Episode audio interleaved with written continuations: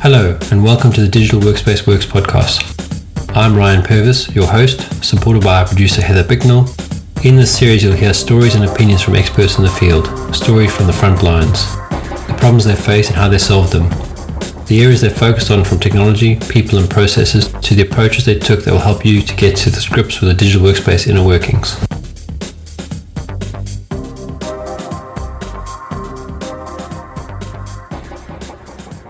Have a good weekend? Yeah, pretty good. Saw some family. Went for a walk. Nothing too crazy. How about you? Yeah, good. We um, what did we do on Saturday? Can't remember what we did on Saturday. Um, I had to buy a generator on Friday, so um, that took up my whole afternoon. So Saturday I tested it out. That's what I did in the morning, and then my son had swimming, and then we took him out. We took him somewhere. He ran around the whole day. What did he do? Huh. Can't remember at all.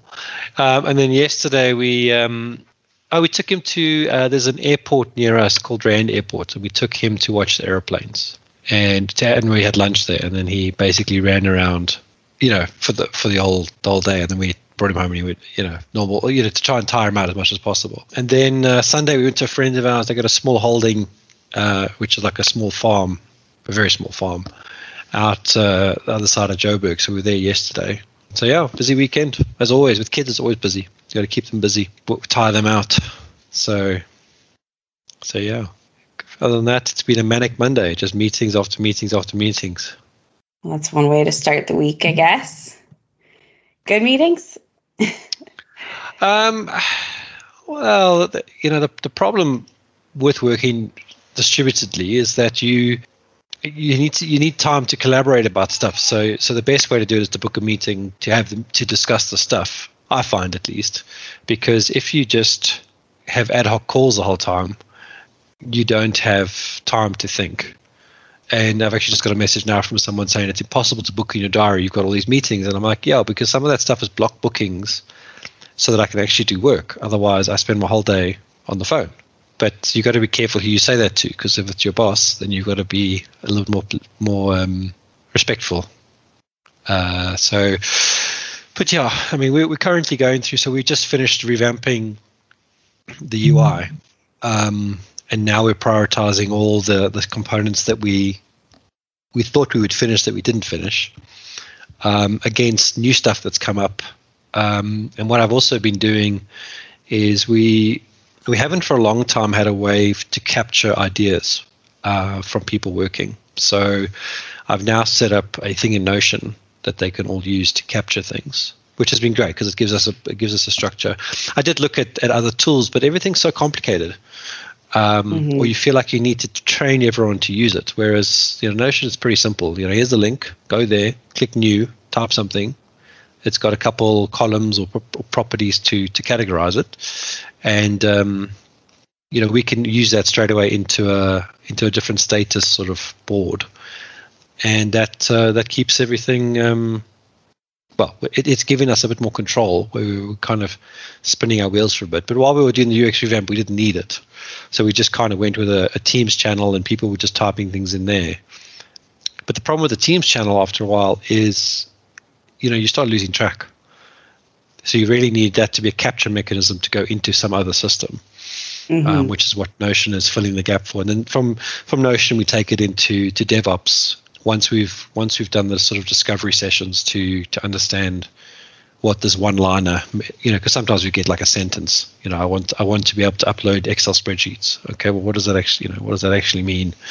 Um, and then it turns out that actually they want to upload different formatted excel spreadsheets that, and have it intelligently figure out what the data is and insert it in the database um, which is a little bit more complicated clearly. So so yeah it's uh, been interesting switchover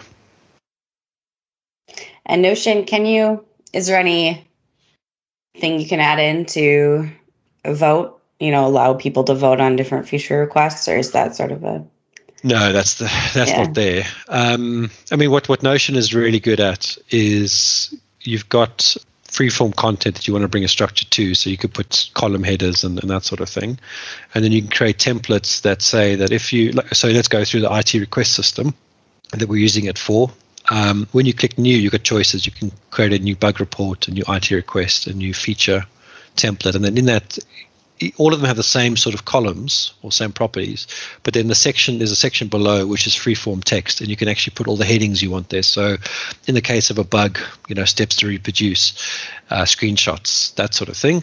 Um, for a new feature request, uh, it'll be similar things like why is this important? Um, any any systems that do this already, we can copy, or at least see how they do it. Um, mm-hmm. When it's an IT request, um, you know, you you probably have. Uh, in fact, there's nothing for that one. It's just the straight columns, um, and then we use that as a work. It's a, it's a nice place to sort of have free form where you could put in, like someone asked me to create a whole bunch of email addresses, so I put a table in. Here's the email address. Who's here's who the recipients are. Does this allow internal, external email? All those sorts of things. Um, yeah. So so go back to the template. So so that gives us you know quite a nice way to get get the um, the, the end users to, to provide the information. And then what we do is when we put it into the, the DevOps system, we take the URL that we get for the actual story, and that goes back into Notion, and that gives them a number to say that okay, here's here's your story number. That doesn't necessarily mean that we're working on it straight away. It just means that we've put it in the backlog, and then as we go through the process of taking the story into um, into into a sprint and being worked on, we update Notion with that information. So that's that's kind of the the manual step to it, um, but at least gives our our business visibility to what we're working on without them having to go into DevOps, which is a very complicated.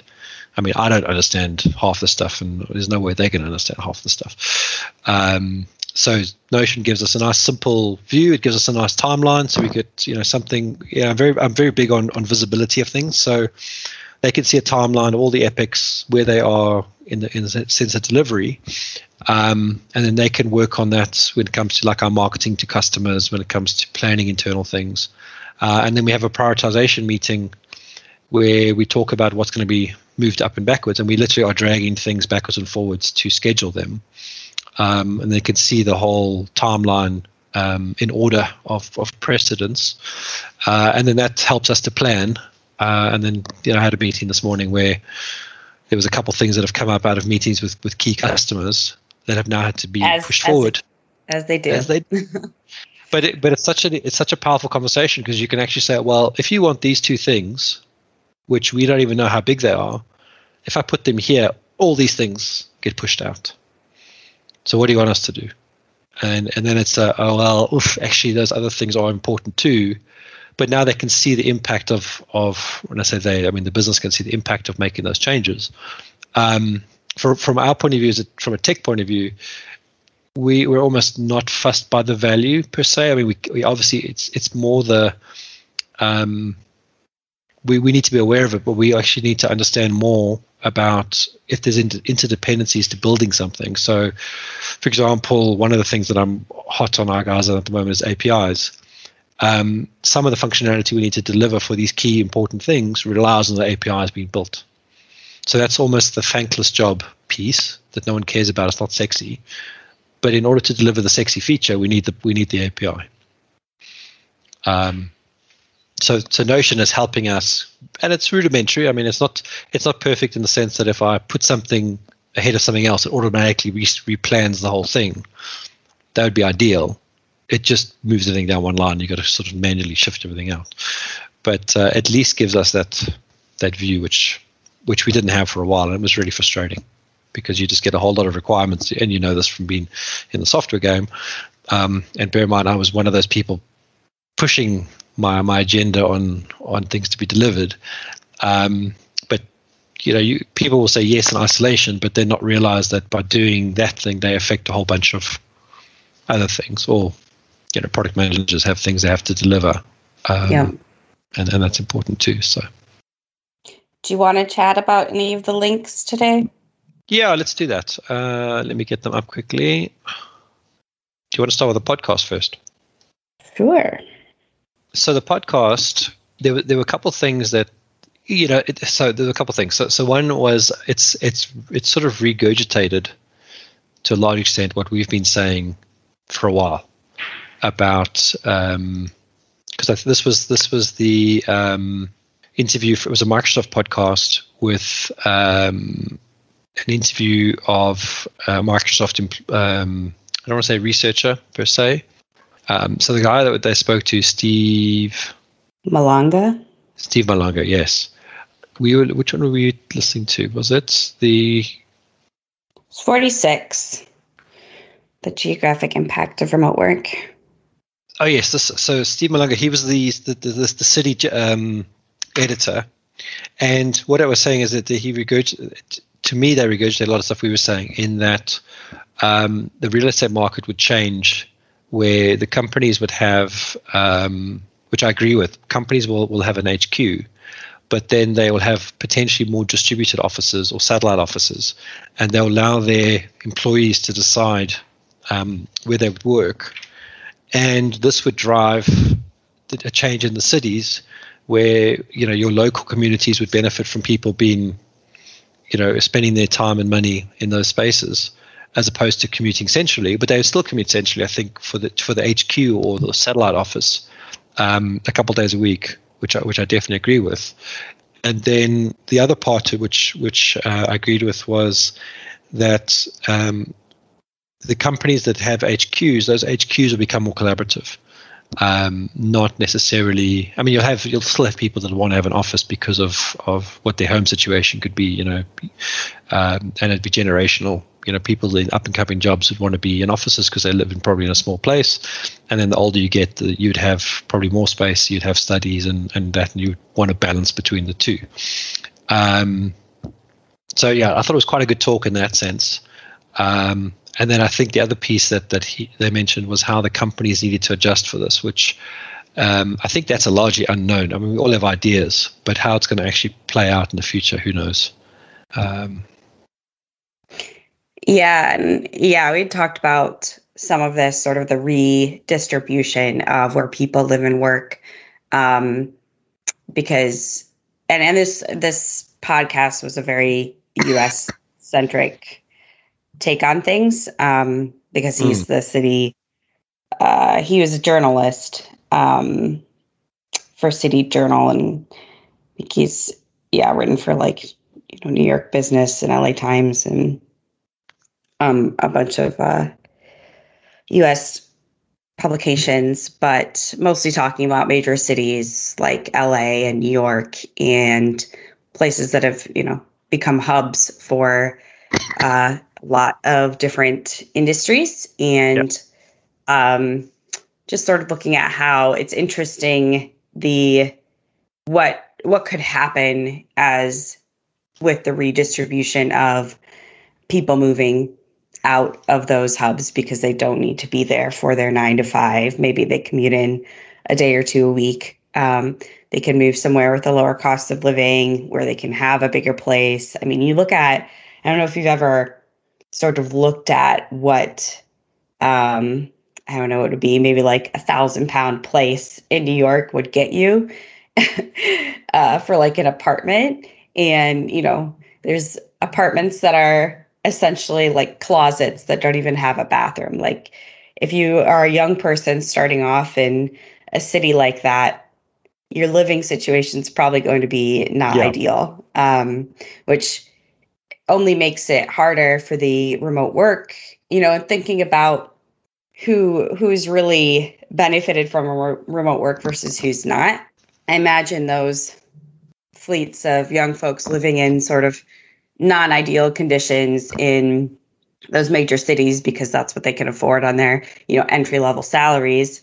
That working from home has not really been the uh, experience they envisioned versus if you're in a sort of more less urban city like I am or like Austin, Texas. You know, there's a lot of cities that have um, are also hubs, but not as kind of like flashy city centers. So some cities are starting to provide more incentive for people to move there, whether it's just pure, you know, mm. come work here as a remote worker and we'll hand you $10,000 and, you know, with the assumption that you will be investing in our local economy.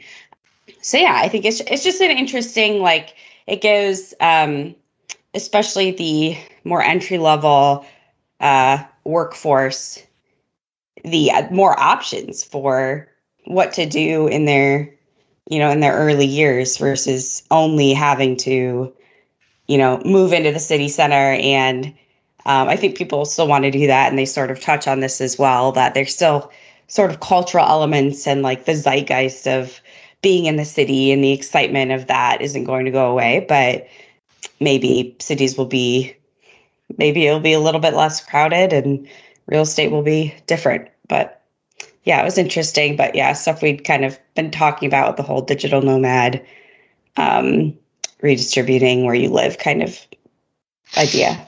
Yeah, and I, and I, forgot about the incentives actually, and that that's also a um, uh, an interesting aspect because the I've seen it here, and I haven't seen it in the UK yet, but I've, I've definitely seen it here where um, we have a problem with power.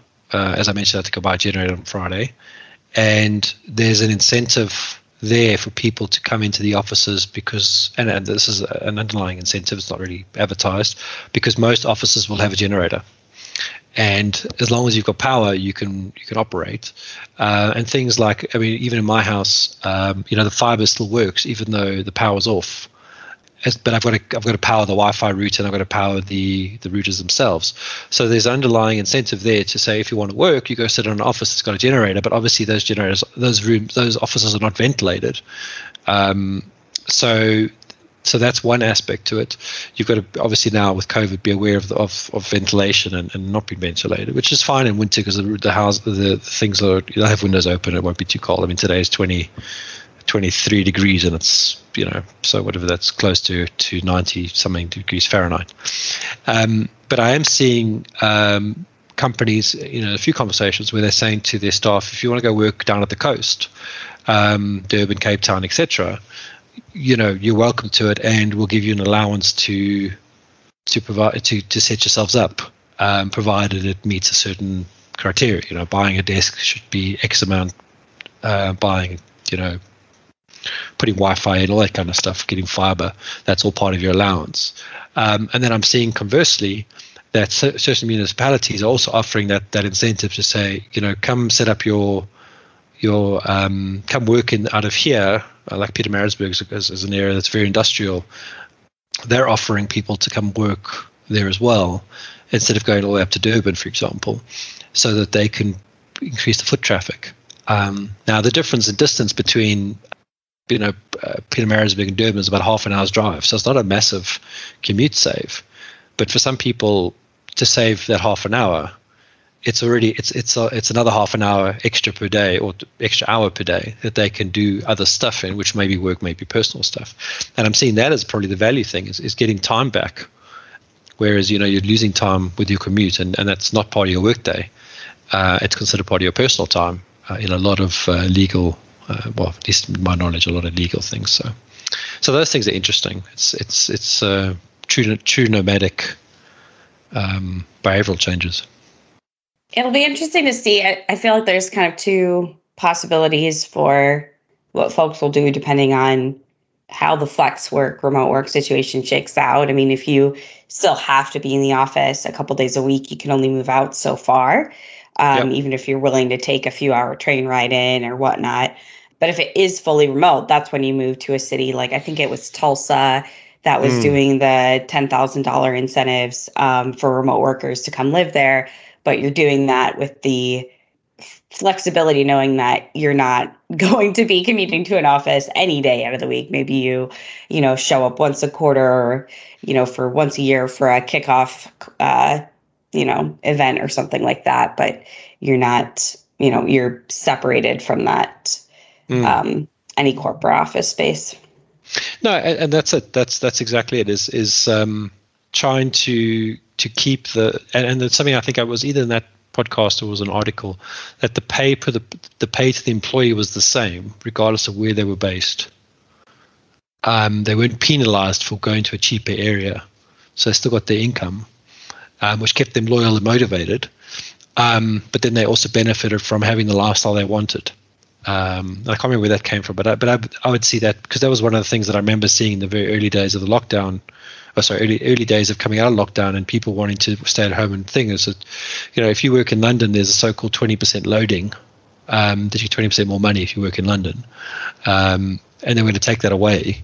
But the reality is, those people, like anyone, you know, they've they've signed up for a job because it pays X and it delivers, and they can do you know X, Y, and Z the you know at, at the company. So you know, key part of this is motivation of of employees, which you want to keep your good ones and you want to keep them loyal, so that they don't leave. Um, which is something that I'm seeing now. I'm seeing you know in conversations with with other sort of senior people that since the lockdowns are starting to open up, people are leaving because they were hanging on to their jobs because they were worried about losing their jobs. But now that there's an opening, um, the market's starting to get get going and people are getting you know off you know they're getting good opportunities you know more money etc but they're also getting that flexibility as part of the deal. That's the benefit you know. You could still be remote or hybrid and some companies uh, you know the guys are saying that where the companies are saying you have to be back in the office the people are leaving because they're saying well if i can go work somewhere else and have the flexibility why would i want to stay here where i'm going to be rammed back into an office back to the old slog when we've seen that we don't need the old slog yeah, I think leaders are sort of faced with that choice, you know, if you want to return to the traditional office, attrition is a greater risk. I think, you know, public opinion on all those polls really shows that. Um, and just the hotness of the job market, you know, people are able to find the opportunities. I think the pay change, I think that might have come up on the Economist podcast we chatted about mm. the hmm. other week think that's maybe where that came from because, yeah, it, companies are considering, well, you know, people are, you know, do we pay people a salary that is based around where they are, not what we would pay them, you know, out of our, if they were in the expensive city where our headquarters is. And mm. I think on that, they were saying, on the Economist podcast, they were saying, you know, that's maybe not such a great idea because, I mean, if people, are still if a different company will pay them a better rate and not ding them for living in a lower cost area then you're not really creating a lot of loyalty there. So you know you're setting yourself up potentially for attrition. And yeah i think there were maybe some other points they touched on there as to why you might want to not jump so quickly to well we can just kind of like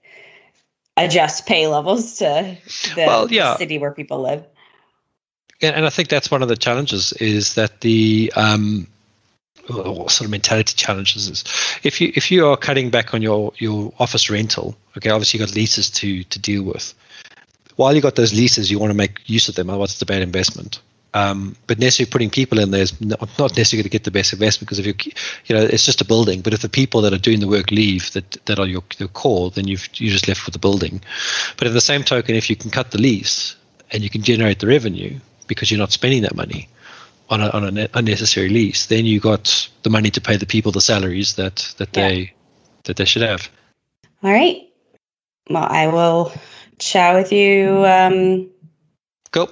Wednesday, I think. Okay. Yeah. Super. Thanks, Abe. Bye. Cheers. Bye.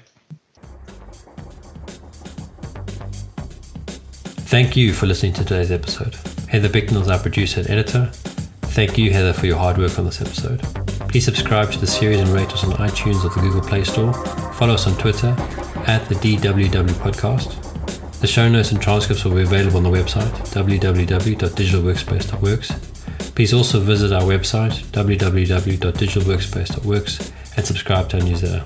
And lastly, if you found this episode useful, please share with your friends or colleagues.